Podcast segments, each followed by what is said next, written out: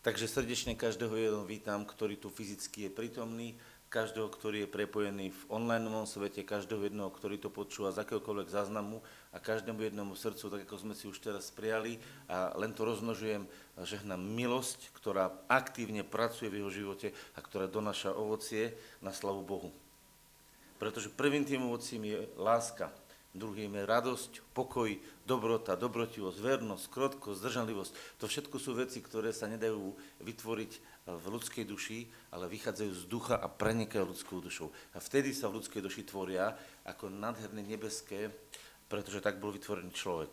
Aby to nebeské bolo v ňom. Takže moja otázka je dneska iba jedna. Kto chce, aby bol nádobou milosti, ktorá preteká a kde ona príde, zmení všetko okolo? Ruku hore.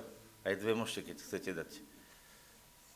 A budeme o tom čítať slovo. Viete, dneska mám iba krátke slovo, ktoré chcem, aby sme si uvedomili a poprosím Tomáška, aby ho uh, premietol, alebo odčeroval, alebo zobrazil na stene, alebo akokoľvek to už robí. Uh, list Rímanom 9. kapitolu a budeme čítať jeden zvláštny verš, taký zvláštny, 22. a 23. verš, ktorý budeme čítať. A možno potom ešte jeden. Keď to bude premietnuté, tak začnem hovoriť. A čo ak Boh, chcúc ukázať svoj hnev a oznámiť to, čo je jemu možné, znášal vo veľkej zhovievavosti nádoby hnevu, pripravené na záhubu, aby oznámil bohatstvo svojej slávy na nádobách milosrdenstva, ktoré vopred pripravil na slávu alebo môžem ten 23, 9.23 prečítať, aby ukázal bohatstvo svojej slávy na nádobách milosrdenstva, ktoré vopred pripravil na slávu. To je Botekov preklad. Chcel by som, aby sme na chvíľočku teraz zastali a zahradili sa, čo vlastne tu Boh hovorí. Hovorí, že Boh urobil dve veci že nádoby, ktoré sú na hnev, čiže robia zle a budú raz potrestaní za svoj hriech, on ich znáša. Viete, keď sa dívate do sveta, niekedy si poviete, prečo to Boh všetko znáša? Kvôli čomu Boh všetky tie znásilnenia, krivdy, vraždy, podvody, všetky tie strašné veci znáša? Kvôli čomu to Boh znáša? Čo myslíte, kto mi dá odpoveď? Kvôli čomu? Dobre, skúste ešte niekto. Čaká, že sa ešte napravia. Skúste, ešte. Tak, viete, čo je správna odpoveď? Tie štandardne sme začínali, ale pozor, to nehovoríte, že vy hovoríte nesprávne, vy hovoríte svoj uhol videnia. Ja len chcem povedať, že tu prišla správna odpoveď. Boh, viete, my sa sústredíme na tých nádoby hnevu, že Boh ich vyrieši. To nie je o to, že Boh vyrieši tie nádoby. Boh ich neháva a znáša kvôli jednej príčine, lebo očakáva, že jeho nádoby milosrdenstva budú tak manifestovať milosť, že ešte čas z tých ľudí, ktorí sú okolo nás, časť tých ľudí, ktorí sú okolo nás, tou milosťou bude tak zasiahnutých, že sa obrátia k Bohu a stanú sa presne podľa proroctva nádobami milosti. Pretože nádoby hnevu, ktoré on už rozpoznal, že dostanú hnev, oni ho naozaj dostanú. Totiž to tu je to napísané, že sú nádoby hnevu, nad ktorými Boh len čaká. A nie je to otázka, či hnev dostanú, ale otázka času, kedy ho dostanú. A iba to, že tieto dve veci sú naraz, je jednou vecou vyjadrené Božie srdce. Viete, na čo sa sústreduje Boh? Na tie nádoby on čaká a zhovieva. To znamená, nerobí v tej veci nič. Keď čakáš a zhovievaš, nerobíš nič. Lebo momentálne Boh pracuje v nádobách milosrdenstva a jeho fokus, jeho cieľ je pozerať sa na nádoby milosrdenstva a v nich to rozvinúť. To, na čo sa zameriava Boh, je nádoba milosti. Vidíte to tam v tých veršoch? S tými druhými len zhovieva. Viete, čo je prirodzené ľudské? Prirodzené ľudské je rozprávať o hriechu. Už či je to človek bezbožný, alebo boží. Ak stále rozprávaš o hriechu, tak si prirodzený, zemský. Aj kresťan, ktorý stále rozoberá hriech, je ten istý, ako ten neveriaci človek. To je prirodzenosť človeka. To je prirodzenosť, viete prečo? Pretože to je nám blízke. Všimnite si, všetky televízie, všetky noviny rozoberajú hriechy. Buď ich chvália, alebo ich zatracujú. Ale rozoberajú zlé veci. Kto ste si všimli, kto si teraz uvedomujete, že prirodzený človek rozoberá zlé veci? A ja sa te teraz pýtam, aká je mysel Božia? Čo rozoberá Boh?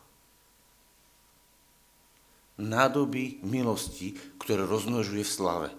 Jeho zmysel je, počúvajte, aby ukázal, aby ukázal, to znamená, ide robiť akciu. Vidíte, že Boh ide do akcie? Kto to vidíte? Ruku hore. Boh ide do akcie, aby ukázal bohatstvo svojej slávy na nádobách milosrdenstva, ktoré vopred pripravil. Viete, čo on urobil? On ťa normálne nachystal, on ťa normálne nastavil, vyformoval, aby si mohol zjaviť slávu. A na tom pracuje Boh. Tým čím sa zaoberá Boh? Manifestáciou svojej slavy, manifestáciou svojej milosti, svojho dobra do tvojho života, lebo ty si to nezaslúžiš, ale on tak rozhodol, to je jeho rozhodnutie, aby ho manifestoval. To je to, čo on teraz robí. Viete, raz som mal videnie, je to už možno aj 7 rokov, a dostal som videnie, jasný sen. A videl som ohnivú rieku ohnivú, ktorá bola veľma, veľmi zvláštna a nad ňou sa v nebi znášala taká trblietavá rieka takých te, tekutých, takých krásnych kryštálikov, takých osôbok, to boli Boží synovia, ktorí neskutočne žiarili. A oni boli normálne vyliatí do tej, do tej ohnivej rieky, normálne to prenikli, celé presvietili a potom to prelialo sa a potom to bolo vytrhnuté celé do neba. A vtedy som vedel a vtedy mi pán povedal aj koniec. To znamená, tesne pred koncom, presne ako prorokuje, prorokuje ale ďalší, bude vyliatá milosť. Viete, čo musí Boh urobiť? Tu milosťou vyleje, prebere a zapáli s ňou všetko, čo môže. Vytrhne to a ostatné, čo nepríjme, nechá zahynúť. To je to, čo je tu napísané v tom verši. Vidíte to v tom verši? Čo sme čítali, ešte keď je zoberete vyššie, to je vlastne to, čo je prorokované. A ja som to videl naživo, ľudia, to bolo tak silné, a teraz, čo teda ten obraz znamená? Čo teda to, čo je tu napísané? Boh sa sústreduje na to, aby sa v tebe množila milosť, aby s tebou pretekala a aby to bola tá zachraňujúca milosť teba aj celé tvoje okolie. Čo teda máš robiť? To, čo robí Boh. Na čo sa máš zameriavať? Na to, čo sa zameriava Boh. Na čo ťa bude navádzať diabol? Aby sa zameroval hriechmi, aby si stále rozoberal hriechy, stále rozoberal pády, stále rozoberal zlyhania, stále sa v tom motal, stále rozoberal nedostatky. To je ale mysel prirodzeného človeka. Už či si kresťan, alebo nie si kresťan. Mysel prirodzená je rozobrať zlo. Rozoberať bolesti. Všimajte. Keď sa ľudia stretnú, prídu, podajú si ako povedia, aký je úžasný pán, čo mi spravil, aké je to nádherné, jakú milosť doniesol, aké to tam spravil krásne, ako ma obohatil, ako si to s ním užívam. Vidíte to žiari takto s kresťanov? Keď áno, chvála Bohu za nádobu milosrdenstva, ktorá konečne robí to, čo Boh kázal. Sú aj takí. Ale poväčšinou je to tak, že sklopí hlavu a hovorí, no, pane, taký som slabý, taký som biedný. Nie tak, ako sa Karol modlil, synovia Boží. Toto je to, čo vidí Boh. Keď vidíš to, čo vidí Boh, vtedy jednáš ako Boh. Keď vidíš to, čo vidí On, vtedy môžeš jednať ako On. Keď nevidíš to, čo On vidí, Viete, ja som hovoril pánovi predtým, ako budem hovoriť toto slovo, hovorím, pane, čo vidíš v týchto ľuďoch? Čo vidíš v týchto tvojich nádobách? A rozmýšľal som, čo by prišlo. A viete, čo som videl? Jazdcov na koňoch, pripravených konať Božie veci. Pretože oni sú odvážni. A oni idú a prehlasujú Božie slovo a konajú vôľu Božiu. Ty nie si malinké kuriatko, ktoré sa tam točí a vyzobkáva si zrniečka, ktoré mu spôsobia to, že prežije. Boh ťa nezavolal k tomu, aby si uzobkával z tej milosti a povedal si, o ako mi je dobre. Boh ťa povolal k tomu, aby tá milosť tebe masívne prúdila a aby prúdila tak, že kde budeš ty prichádzať, bola zmena všetkého okolo teba. Nie veci menia teba, ty meníš veci. Viete, prečo si to dovolím povedať? Pretože to je Ježiš. My všetci hovoríme, že sme jeho telo. A kde prišiel Ježiš? Čo sa stalo? Prišla zmena. A teraz niekto povie, čo to je? No to je pokanie. Prišla zmena. Ľudia sa obracali od tmy k svetlu. Od moci nepriateľa k moci Božej. Na základe čoho? Na základe moci, ktorá pôsobila v Ježišovi a ktorá sa cez neho manifestovala. Kto to vidí? Tak, ak držíš ruku, tak si uvedom, že to si ty. Lebo to je tvoj život. Ak tomu uveríš, konečne sa začínaš zaoberať nádobou, že si nádobou milosti. A tá milosť prúdi. A tá milosť je premieňajúca, uzdravujúca, oslobodzujúca. Ty sa nemusíš báť, že ona sa nebude prejavovať, lebo ty sa musíš len jedno. Teda ak to chceš, slovko musíš. Viete, Biblia niekedy hovorí, slovo musíš, nie často hovorí musíš, ale napríklad hovorí, musíte sa znova narodiť, že?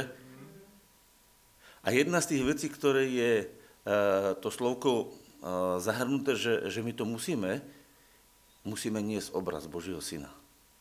Lebo to je Božie rozhodnutie. Viete, o tomto slove je napísané, že Boh ťa k tomu predurčil. Otvorme ešte Rimanom 8 a potom to uzavriem. Viete, to sú slova, ktoré ľudia, ktorí radi rozoberajú hriech, sa im to teraz nebude ľúbiť povedať, čo to je za kazateľa, kde si sa uhol, lebo oni tak ľúbia rozoberať hriech, tak ľúbia rozoberať sladosti a pády, že keď budú toto počúvať, povedia si, to je divný kazateľ. No áno, som divný, pretože kážem to, čo hovorí Boh a zaoberám sa tým, čo sa zaoberá Boh a nie to, čo je prirodzené. Takže žiaľ, v tomto prípade neuspokojím tých kazateľov alebo tých ľudí, a teraz nikoho nemyslím konkrétneho, ktorí, ktorí vlastne sa ľúbia dívať na to, čo do nášho života vtláča nepriateľ. A poviem prečo. Ja sa chcem zaoberať tým, čo do nášho života vtláča Duch Svetý. A hovorí to slovo s Rímanom 8.11 a potom chcem ešte jedno slovo ukázať. A tu je napísané.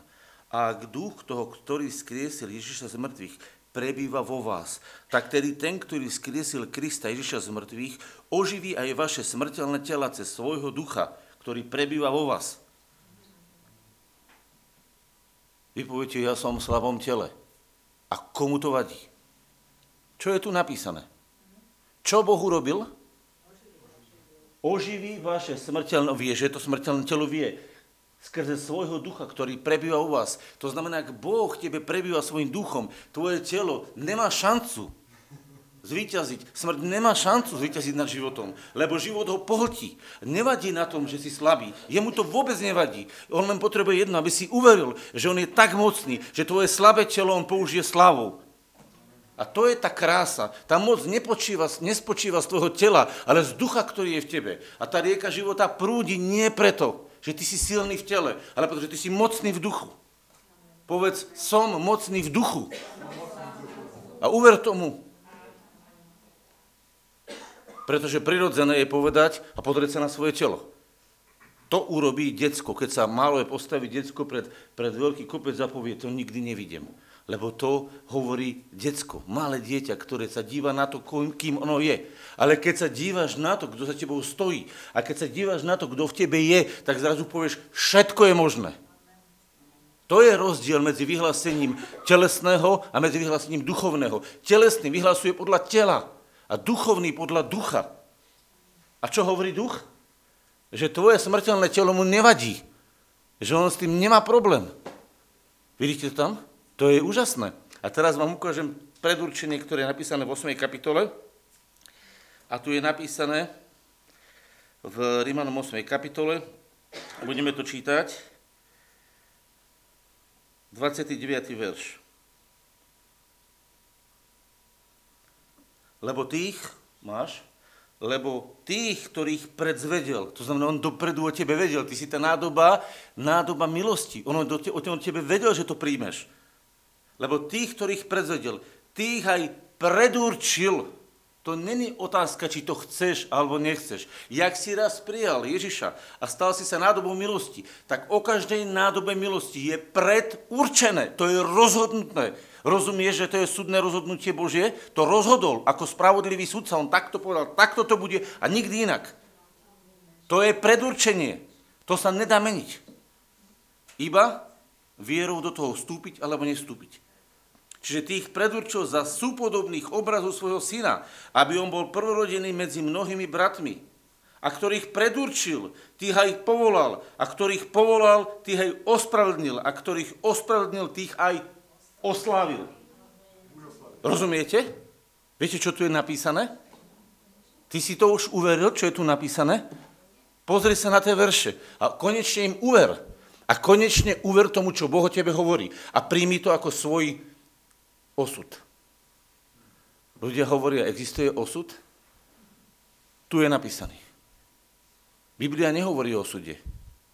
Vešci hovoria o súdoch. Biblia hovorí o predurčení. Je rozdiel osud, lebo osud, ach, to nejako bude. Nejako ma to trafi. Nie, takto to bude. To povedal Boh. Si ochotný tomu uveriť a vstúpiť do toho programu? Ak áno, Boh to začne konať. Práve teraz. A to je to, čo vám dneska mám odkázať. Boh ťa vybral ako nádobu milosti, aby na tebe manifestoval milosť a nikdy neskončil. To je jeho rozhodnutie, tak sa rozhodol a ty to buď príjmeš, alebo sa budeš spierať. Tak si vyber. Vyber si práve teraz. A buď to príjmi a uver tomu, alebo stále buď telesný a rozoberaj svoje hriechy a pády. Buď duchovný, nebeský alebo prirodzený zemský. A za to rozhodnutie ti raz Boh vystaví nebý účet. A buď ti to tam ostane a bude to na jeho slavu, alebo ti tam vyhorí a povie, no rozoberal si stále to, čo som nechcel. Mrzí ma to, ale musí to zhorieť. Alebo povie, no konečne sa môže manifestovať všetko, čo si ty urobil v mojom duchu. A môžem tým doniesť slávu svojmu menu. Pochopte, Boh miluje dávať slávu svoju menu. On to aj v prorokovi Izajašovi hovorí. Ale on to miluje robiť cez teba. Pretože sám sebe to už má, tam už nemá čo robiť. Rozumiete, že už sám sebe Boh nemá ako oslaviť sa? Lebo on už je tak preplnený slávu, že on už sa nemôže viacej oslaviť. Jediné miesto na svete, a teraz dobre počúvaj, kde Boh môže ešte pridať a rozmnožiť viacej slávy, je tvoje srdce. Nemôže ju viac namnožiť, lebo on je preplnený. Jediné, kde ju môže v skutočnosti vyjadriť a namnožiť, je človek. A na toho Boh stvoril. Je bol obrazom jeho slávy. Dokonalým vyjadrením jeho podstaty. Môžeš to uzavrieť.